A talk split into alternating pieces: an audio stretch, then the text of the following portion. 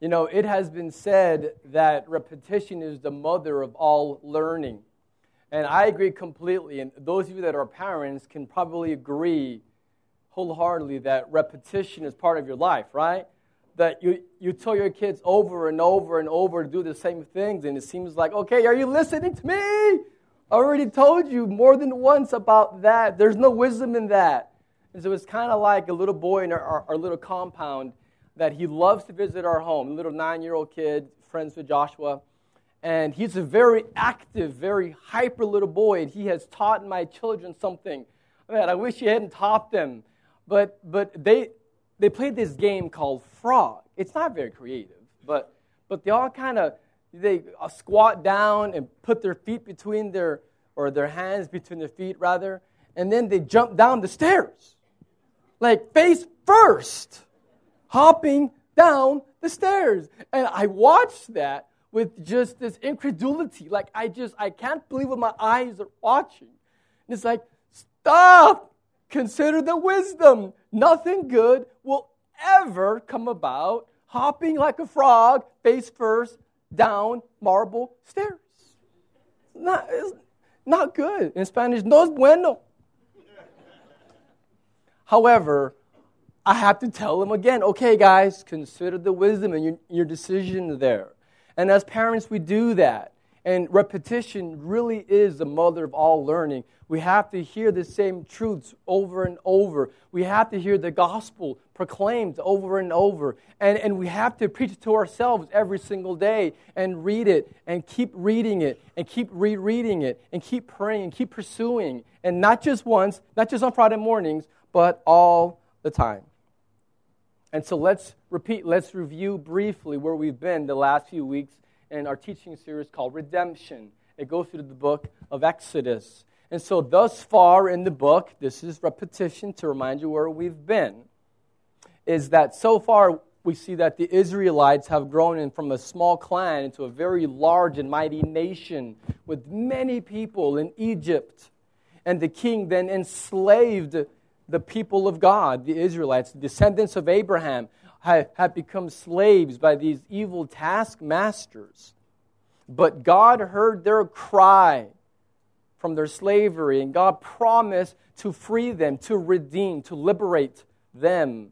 And He raised up a man named Moses, and He called him to go do the impossible, which was to go and speak to the king the ruler, the God of the world, the superpower, Egypt, and tell him to release the slaves. And then we see last week that Moses obeys God. He goes to Pharaoh and says, Let God's people go. And the Pharaoh says, Oh, they can go work harder. And he makes it even worse for them. And he makes them make bricks without straw. And we learned last week that oftentimes circumstances get even worse. And you're trying to follow God and you're obeying His word, and circumstances can actually get worse and not better. And yet, God still has a plan. And there is always hope in the midst, even of great pain and disappointment and suffering, because we have a Redeemer. And Moses is foreshadowing, pointing to the redemption that we have in Christ. And Exodus sets the pattern for redemption that we still experience to this day. So, this is a story of God's salvation, not a story of people that lived a long time ago. And so, the theme of the entire book of Exodus, we should know this by now, is that God has a plan to save a people for his own glory. That's what the book is about. God has a plan to save a people for his own glory. And so, the main idea for today, if you have your Bibles, turn to Exodus chapter 7. And as you're turning there for today's text, I'll give you the main idea of this text, and then we'll begin talking about a little bit more. And the main thrust of Exodus chapter 7, verses 8 all the way through chapter 10, verse 29, that is actually one episode, it's one story. So I know it's lengthy I'm not going to read it all today, I promise. I know you're getting nervous. Oh, no, he's just now going to start reading. It's already lunchtime. But I appreciate your patience. I won't read it all, but that is the, the narrative. I would encourage you on your own time to go back and read that, maybe today or this week. it'll be very helpful for you. The main idea is that God's supremacy is displayed through judgments and mercy. And so God's supremacy is displayed through judgment and mercy. So God's sovereignty, His eternal power, His wisdom, everything that makes God supreme, God's supremacy is revealed through judgment, but also through mercy. And so our God is absolutely supreme. He is matchless. He is in a class all by himself. He is perfectly holy. He is all powerful. He is morally perfect. He is the sovereign king and judgment and mercy. These two characteristics flow from his glorious character of who God is. God is a judge and God is merciful. So let's see how he displays both of those in redeeming a people. First, let's look at judgment. We'll look at mercy in a few minutes. And so, first, let's look at judgment. Let's begin reading in Exodus chapter 7. Let's backtrack just a couple of verses from last week to remind us of this section. Exodus 7, verses 4 and 5, and then we'll jump to verses 8 through 13. So, Exodus 7, 4 and 5 say, This is God speaking to his servant Moses. Pharaoh will not listen to you. Then I will lay my hand on Egypt and bring my hosts, my people, the children of Israel, out of the land of Egypt by great acts of judgment. The Egyptians shall know that I am the Lord when I stretch out my hand against Egypt and bring them out of the people of Israel among them. And so God is making very clear that, that Pharaoh is not going to listen he will not, God is not surprised. Pharaoh will not allow them to leave, but he's going to have great acts of judgment in order to liberate his people. This is critical. Let's now read verses 8 through 13. So God has said, He's not going to listen. I'm going to enact judgment, and then He'll let them go.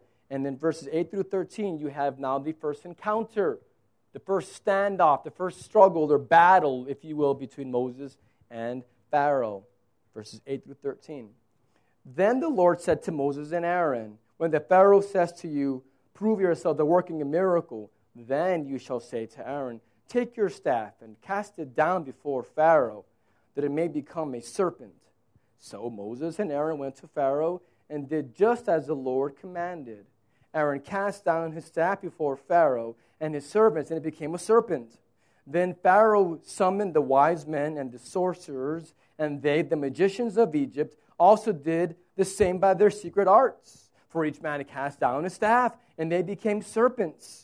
But Aaron's staff swallowed up their, their staffs, but still Pharaoh's heart was hardened, and he would not listen to them as the Lord had said.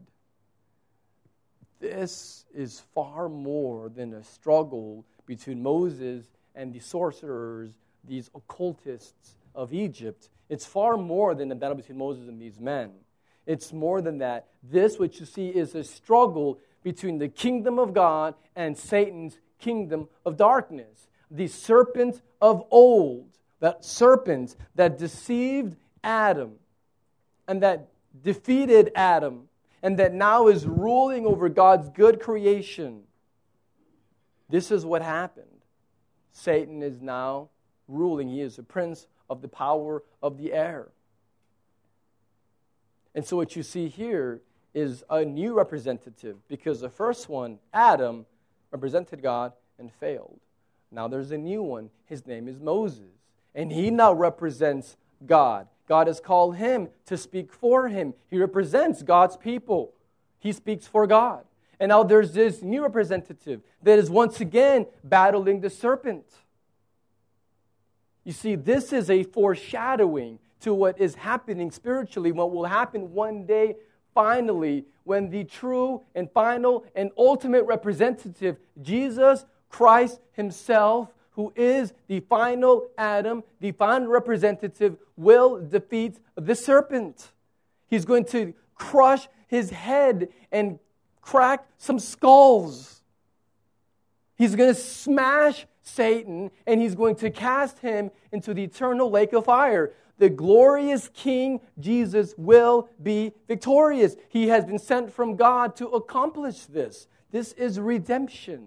And so, what you're seeing here with Moses is pointing to a far greater reality. It is pointing to the work that Jesus accomplished on the cross and accomplishes in the lives of his people through his Spirit every day when people repent and believe in the gospel and make Jesus their king and are transformed to be worshipers of not the serpent anymore like Egyptians worshiped, but of worshiping the true King Jesus. This is amazing. This is God showing us his plan of salvation.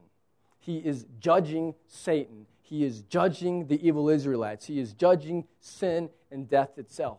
And so Jesus of Nazareth is the conqueror, and he does it through judgment. That's how he does it. God's judgment displays the fact that he is holy. God is morally perfect.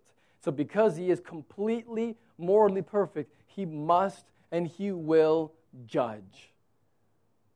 If God failed to execute judgment over evil and sin, then he would stop, he would cease to be a morally perfect and holy God. And we know that God is holy, and so he will be consistent with who he is, and he will maintain his holiness and justice by enacting judgments over evil and over sin. And what you see right here in this introduction, this preview, you know what this is? This is a trailer before the movie. That's what this is. This is a preview of coming attractions. Right here, what you have is an embryonic form, the gospel that is foreshadowing to Jesus. And so you have then the same thing being repeated with the next 10 miraculous signs, these 10 plagues. Now, a few of you call it plagues, but I can't say that I'm American. And so I'm going to just say plagues. And so I'm sorry if, if you're European or Australian and you're going to harass me later, I know, but I call them the 10 plagues. So we'll just get past that point here quickly and move on.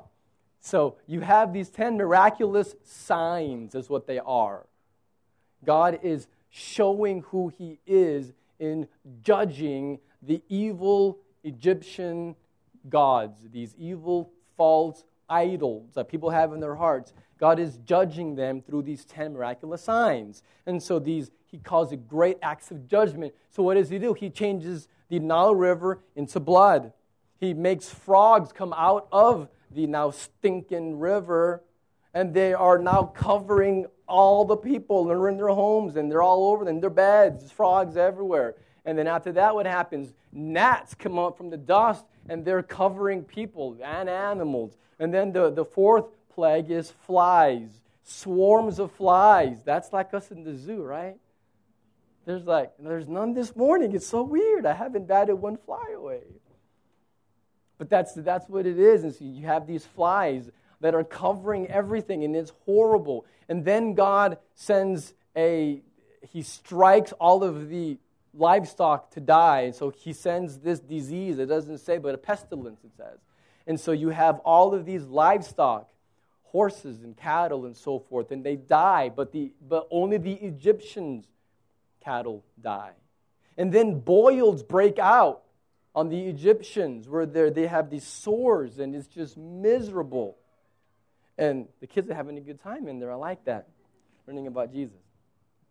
And then hail comes down, and anything or anyone that was left out in the field, any animal or person, is killed because of this, this supernatural hail that came down, destroying the crops. And then, whatever survived, whatever few crops weren't destroyed by the hail, God sends locusts and they eat whatever is left. And then, darkness, it says, that can be felt. That's how God describes it a darkness that is so dark that it can actually be felt comes upon the land of Egypt, and yet there is light in Goshen where the Israelites live. There is light for God's people, and the ones who worship the serpent are in darkness. And what you're seeing with these 10 plagues, these miraculous signs, is that the Egyptian buildings that they worshiped, that they would erect to display the glory of the Pharaoh, the God of Egypt, are left in ruin, and their cattle are dead in the field. Their economy is in shambles. The Dow Jones Industrial Average is dropping. The NASDAQ is plummeting. Their economy is in shambles. Their crops are devastated. The Lulu has no food on the shelves. There's no food. There's no work. There's no crops. There's no businesses that are open. The economy is collapsing. It is devastated. This world superpower is left as a barren wasteland, and it's God's judgment. And the people's bodies are literally wounded because of God's holy judgment. And God spares the Israelites and comes down hard with a holy and a right judgment upon the Egyptians and on their false gods. These plagues are demonstrating God's sovereignty they're showing his supremacy, that he is God and he alone is God. And he leaves world superpowers like barren wastelands to look more like a war zone than anything else. And God does this for a reason. There's a very specific reason why God is doing this. And if you read the text, we don't have time this morning to read all of it, but there's two phrases that are repeated over and over in every single account in one form or another, these two phrases are expressed. And the first phrase is God says, By this you will know that I am the Lord. By this you will know that I am the Lord. He says that over and over and over. The reason for the plague is that you will know that I am the Lord, that there is a God in heaven, and I am Him. There's only one, and I'm God. So He's revealing who he is. So he's revealing his glory through these plagues. People will know that he is God. And there's a second phrase that is used at the end, the last sentence of every single plague. Go back and read it, you'll see it for yourself. The last sentence after every single plague, the last phrase that's in there is, But the Pharaoh's heart was hardened. So God is revealing who he is through this incredible display of his power and glory, in this case in judgment, and the Pharaoh's heart is left hardened. By just sign three, his magicians get it. They say, hey, this is a finger of God. And Pharaoh says, no, you guys are crazy. It's not the finger of God. He refuses to humble himself, and his heart stays hardened. I want to read to you just a few examples of this to give you a taste of this. Uh, Exodus 7, verse 17. This is after the first plague. Thus says the Lord, By this you shall know that I am the Lord. Behold, with this staff that is in my hand, I will strike the water that's in the Nile, and it shall turn into blood. And then verse 22, same chapter. But the magicians of Egypt did the same by their secret arts. So the Pharaoh's heart remained hardened, and he would not listen to them as the Lord had said.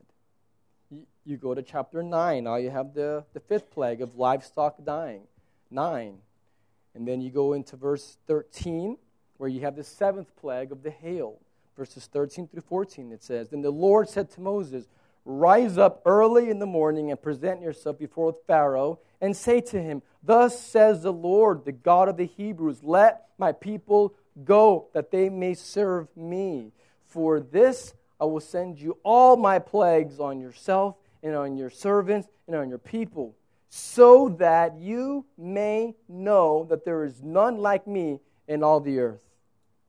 And you go to verse 34 and 35, same chapter, as that plague ends. But when the Pharaoh saw that the rain and all the hail had, and the thunder had ceased, he sinned yet again and hardened his heart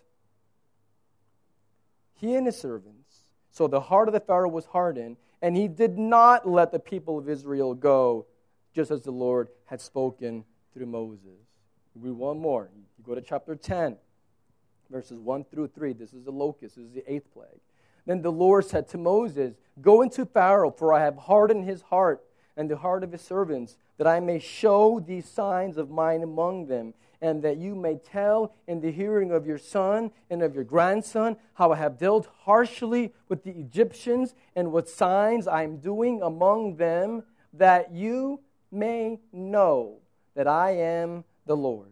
So Moses and Aaron went into Pharaoh and said to him, Thus says the Lord, the God of the Hebrews, How long will you refuse to humble yourself before me? Let my people go, that they may serve me.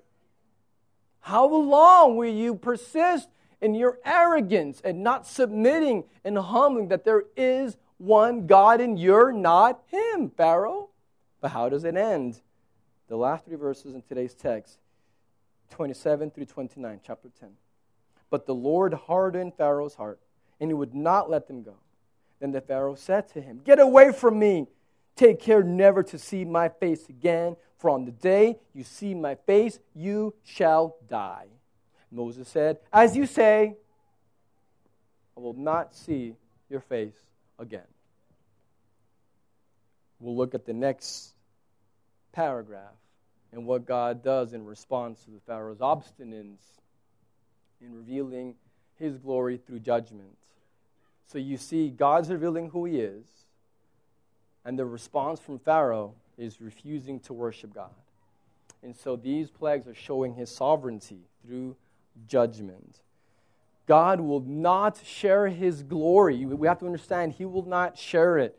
Any rival God that we prop up, this is for us okay? This is not talking about Pharaoh. This is talking about ECC off island, all of us individually. When we prop up gods in our own heart, when we choose to bend the knee to something other than God, God can't stand it. He hates idols. He wants all the praise and honor and glory and all your allegiance and all your affections. He wants all of your heart. He's not going to share it because he deserves it, because he is worthy, because he died on the cross for your sins and offers you forgiveness because by the power of his word he created and sustains the world. And so in creation and in redemption both god is showing his worth and we are to respond. And anything that robs god of his glory is an idol and he will not stand. He will war against it. He will judge every single action Every single thought that's ever been sinful, God will judge, and He must judge because He is holy. And we all deserve His judgment. So God reveals His supremacy in judgment, but number two, He also reveals it in mercy. If you read this text in its entirety, what you see is absolute, remarkable mercy. Great mercy. God does not judge His people. He doesn't.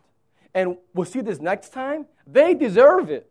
The Israelites are not innocent, they're just as guilty, just as idolaters as the Egyptians were. The, the Israelites aren't the good guys, and Egyptians the bad guys. And so God smashes the bad guys and saves the good guys. That's not what this is at all.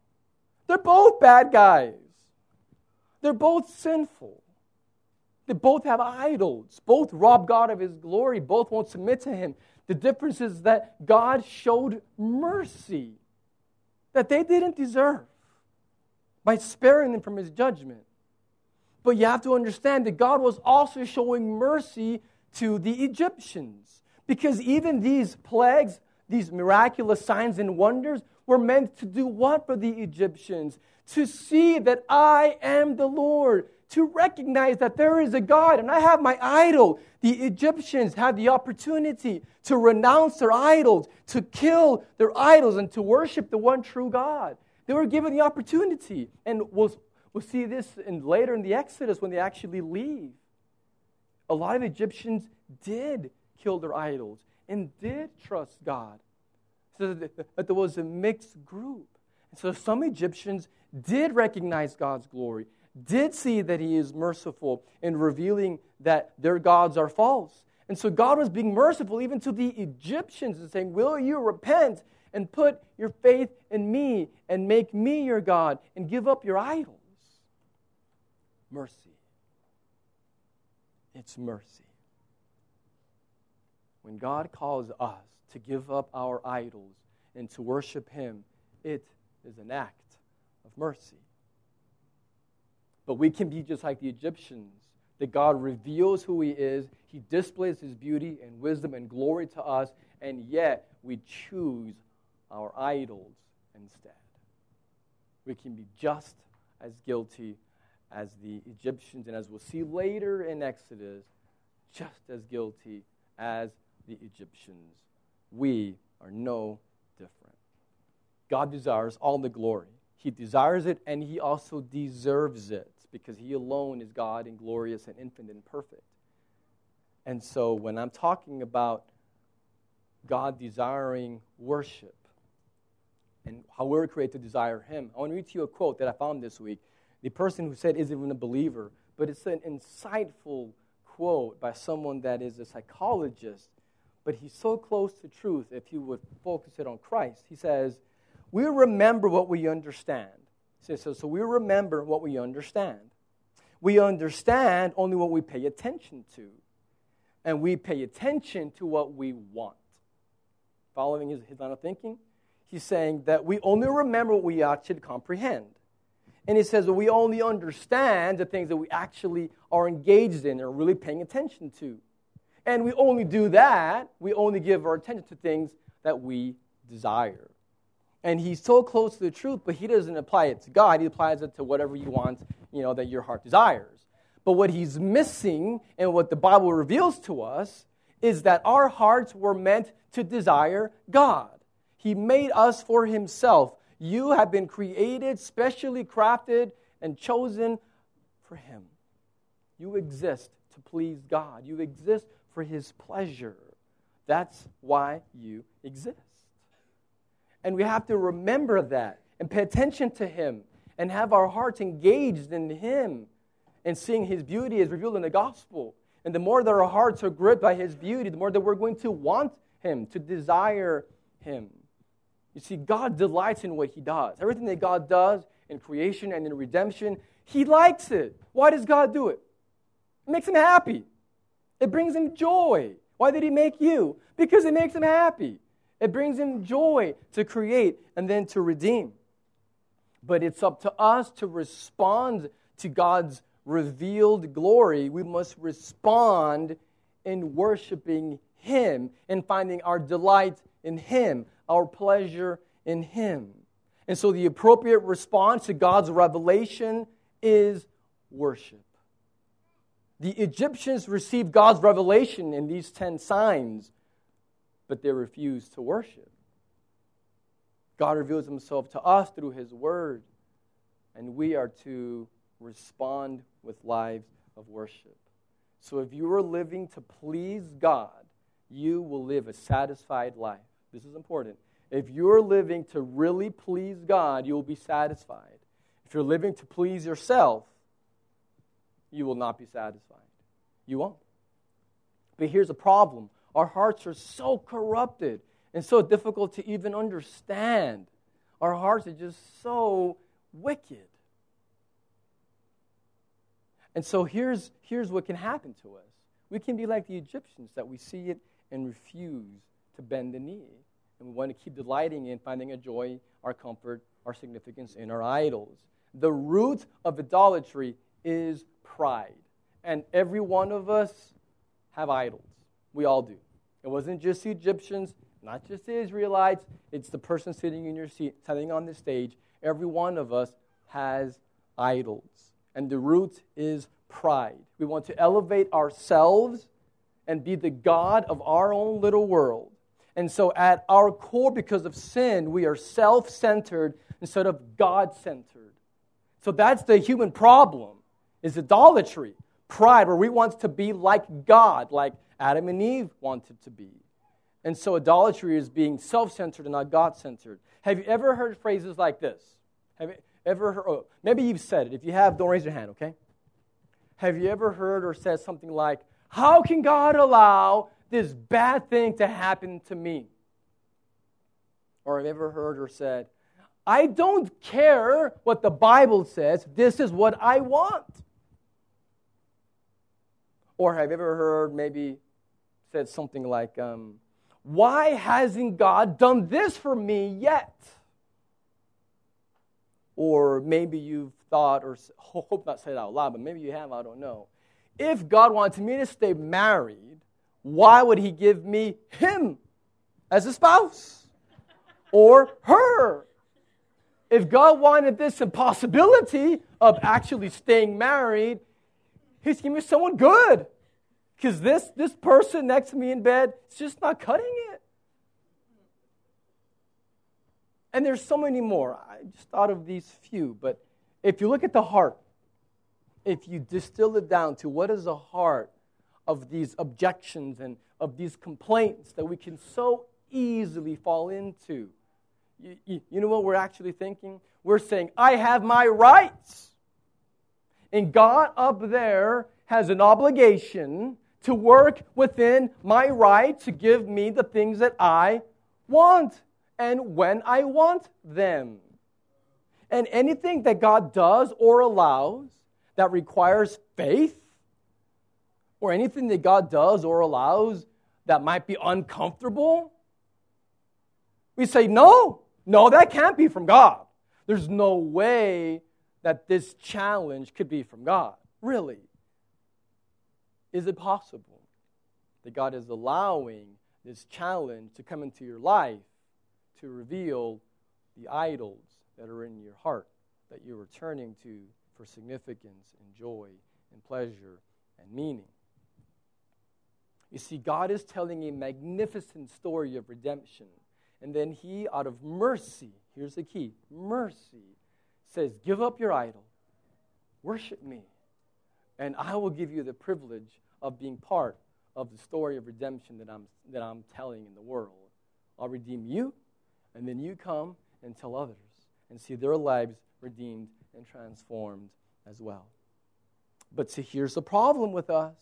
This is, ah, our hearts are so evil. Is we approach God like, like if he was a commodity in the stock market or like if he was some sort of an investment opportunity in the stock market.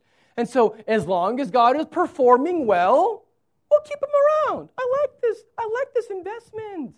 This God, he does, he's performing well for me. I'll keep investing. I'll keep going to church. I'll keep praying. I'll, I'll keep investing in God because he's performing well for my portfolio.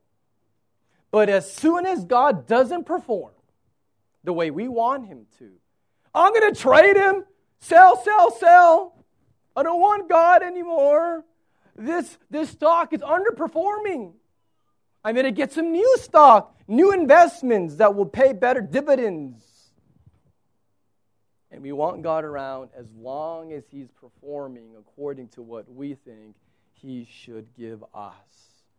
And then in so doing, we make ourselves God over our servant and we twist things around. But this is how we get hooked into this because Satan is a counterfeit, he's a fake. He gives cheap imitations, just like you saw with the plagues. Okay, well, even before that, in, in the preview showdown, where Moses turns the staff into a snake, what, what do the other magicians do? They also replicate that. The power of Satan, they're able to replicate, and they also turn their staffs into snakes. But what does God's snake do? It swallows up the other snakes. It shows that he is more powerful over the other snakes. It shows that Jesus has swallowed up sin and swallowed up death on the cross. And so these counterfeits won't do. And you see that with the first two signs as well, that they replicate, but on a small scale.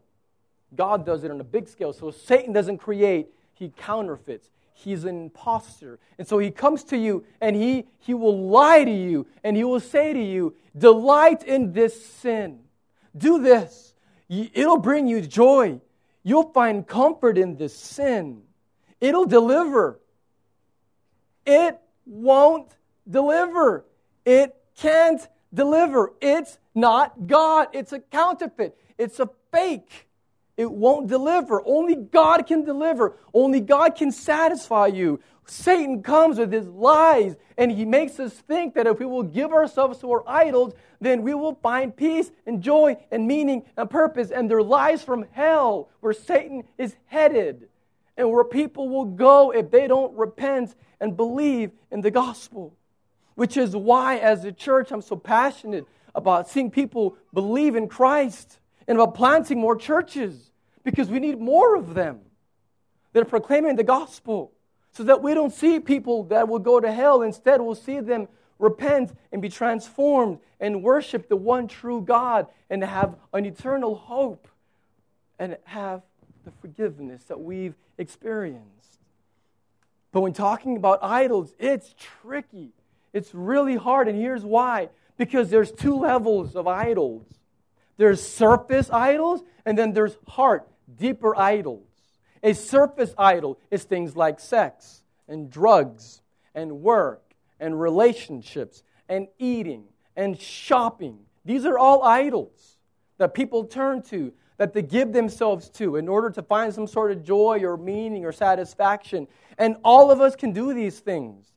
But those are merely idols that are on the surface. There is something much deeper. There are four primary heart idols. There are four of them. There are the primary, deeper heart idols. The first one is power. The second one is approval. The third one is comfort. The last one is control. Power, approval, comfort, and control. Those are the four primary idols that all of us lean towards worshiping one or two of these, and then we use these surface idols to then worship to find satisfaction in the deeper longing. And so I'll pick sex, for example. You may have someone that uses sex for approval. They, they're hooked on sex. That, that is what they do. That is their idol. That is, their, that is the issue, right? But no, sex is just the surface. There's something much deeper that would push that, that person for sex. What is it? She wants approval. But then you have another guy who also is hooked on sex. That is his idol. But why does he do it? Not for approval, it's for control. He has sex with women to control them. Not, it's not about the sex, it's about control. So the same surface idol, sex, for one person is approval, the other person is control. Either way, there's an idol that's deep inside that that person is trying to worship, find meaning in, and then they use the surface one to get there. Take work. Work can be an idol. For one guy, work is an idol because it gives him comfort. Good paychecks, comfort. Work idol, the deeper idol is comfort. But for someone else, it's not. It's power. And their work, they love their work because of the power that they have over other people. And so at the root, they're worshiping the God of power, but they use work. So point is, there's many examples, but that's enough to give you the idea that all of us have our surface idols that we use to then worship, to find meaning in the deeper heart longing. And you were created to find that meaning in Jesus. When you are worshiping Christ, you trust in His power. You don't need power because Christ has power. You don't need approval from others because you have God's approval. You don't need comfort and other things because Jesus is your main source of comfort. And as far as control, you let God control your life. And you give up the idol and you let God do what He wants to do with your life. And what is the result of really worshiping Jesus? A satisfied soul. A satisfied soul that is passionate to reveal His glory, to tell others, to go forth, be brought about His mission, making disciples. But it's about worship. It's about worship. And God reveals His incredible glory, His wisdom in creation and in redemption. He does it in both. And He does it in judgment, and He does it with mercy, being merciful to us and saying, Will you please give up your idol and turn to me? And you see this in the cross. the cross of Christ is where you have God's judgment on display. God judged evil and sin, and He poured out His wrath on Jesus. Your evil, my evil. He poured it out. His judgments that He must uphold, that He will uphold on Jesus. And He judged sin with Christ crucified. He upheld His holiness. And yet, the cross shows mercy because God loves you so much that He sent Jesus to die in your place. And so God judged evil while showing us mercy with Jesus on the cross. Have you experienced it? Have you really experienced God's mercy? If you haven't, then you can today. All you have to do is ask God to forgive you. Repent of your sins, put your complete trust in Jesus, and you'll experience what we're talking about this morning redemption, forgiveness. If you are a believer, the question is does your life reflect it? Does it really? Will you please pray with me? Father, we thank you. For you are a judge and you are holy. But you are also merciful and you show us love. And we thank you that this story in Exodus points to the ultimate reality fulfilled in the person of Jesus Christ, who endured your judgment and showed us mercy.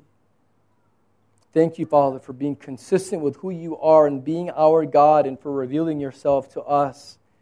I pray that you would help us to be a people that are passionate about letting others know that you are the Lord as we read in your word in Exodus. I pray for anyone in this room that is currently talking to you, grappling with, or wrestling with these truths, that they would repent and believe in you and be transformed and have a satisfied soul. May we all do that as pursue you, Jesus. We thank you. We praise you. We give you all the glory for you deserve it. And we pray it name of your Son.